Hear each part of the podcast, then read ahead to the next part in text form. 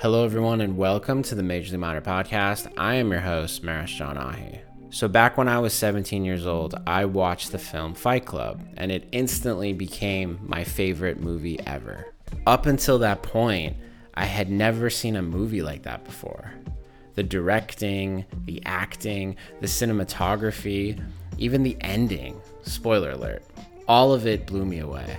Now, admittedly, when I was 17, I hadn't really watched a lot of movies. I definitely was nowhere near an expert on cinema at the time, but I knew that there was something about Fight Club that I loved and still love. So, about a decade later, I was talking to someone about how much I like Fight Club and how much it affected me when I was 17.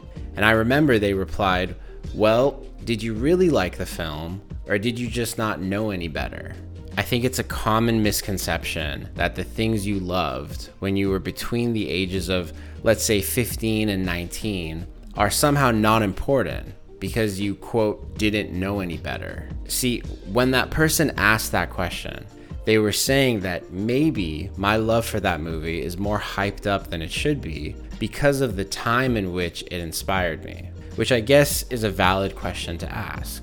But what that person failed to realize is that the things that inspired you, specifically at a young age, are actually the most important to your existence because they come from a time in your life before you learned too much, before you were influenced by others around you, before you were scared or embarrassed to say that you like something.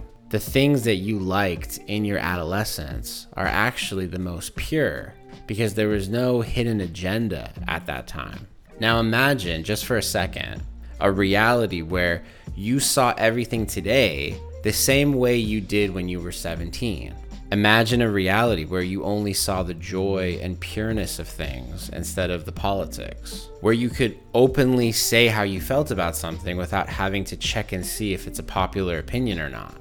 So, in actuality, it's a good thing to like things before you know any better.